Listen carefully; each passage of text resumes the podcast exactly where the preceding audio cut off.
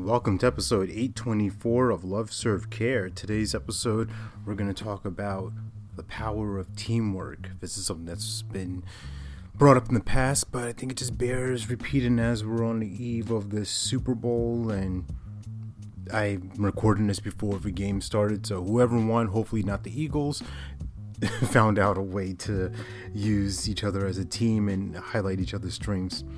The teamwork I'm talking about for me in this case is regarding uh, the BIPOC Coach Collective. We had a launch party this past Friday, February 10th, and through that conversation, right, through this interaction with our community, 15 amazing people decided, you know what, we want to go further and support the movement and be a part of this ground floor. I don't even call it opportunity. That sounds, you know, the, the MLM path, but we'll just call it this doors are open and people walk through it. And what was really valuable for me in my experience of that was recognizing how great this team is and being able to set people up in the right positions, myself included, and finding out what the zone of genius is, the our brilliance sector, and playing that. My role, my realm is engaging with the community and, and setting up things program wise, right? And that's fun. It's fun for me. It's enjoyable for me. And like I say, if it's not fun, it doesn't get done.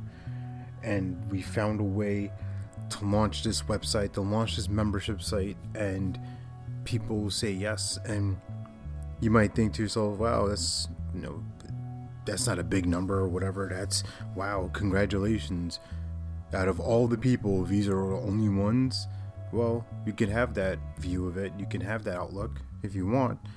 What I see is that we have this early success, this early opportunity of proving to ourselves that what we have is valuable, what we are offering is something that our people need, the right people in the right places, and leadership is continuously flowing with that of testing things and, and experimenting and asking for feedback and being okay to not be the smartest one in the room. And that's what I get to learn being parts of different teams through last year, the Fantastic Four, all of us putting together the ultimate experience in January, now this launch party, and it goes to show that it's alright to be a lone wolf, but I'm fine being a part of the pack too. The pack is fun, the pack is not whack. so I encourage you to find your tribe, find your people, and make a difference.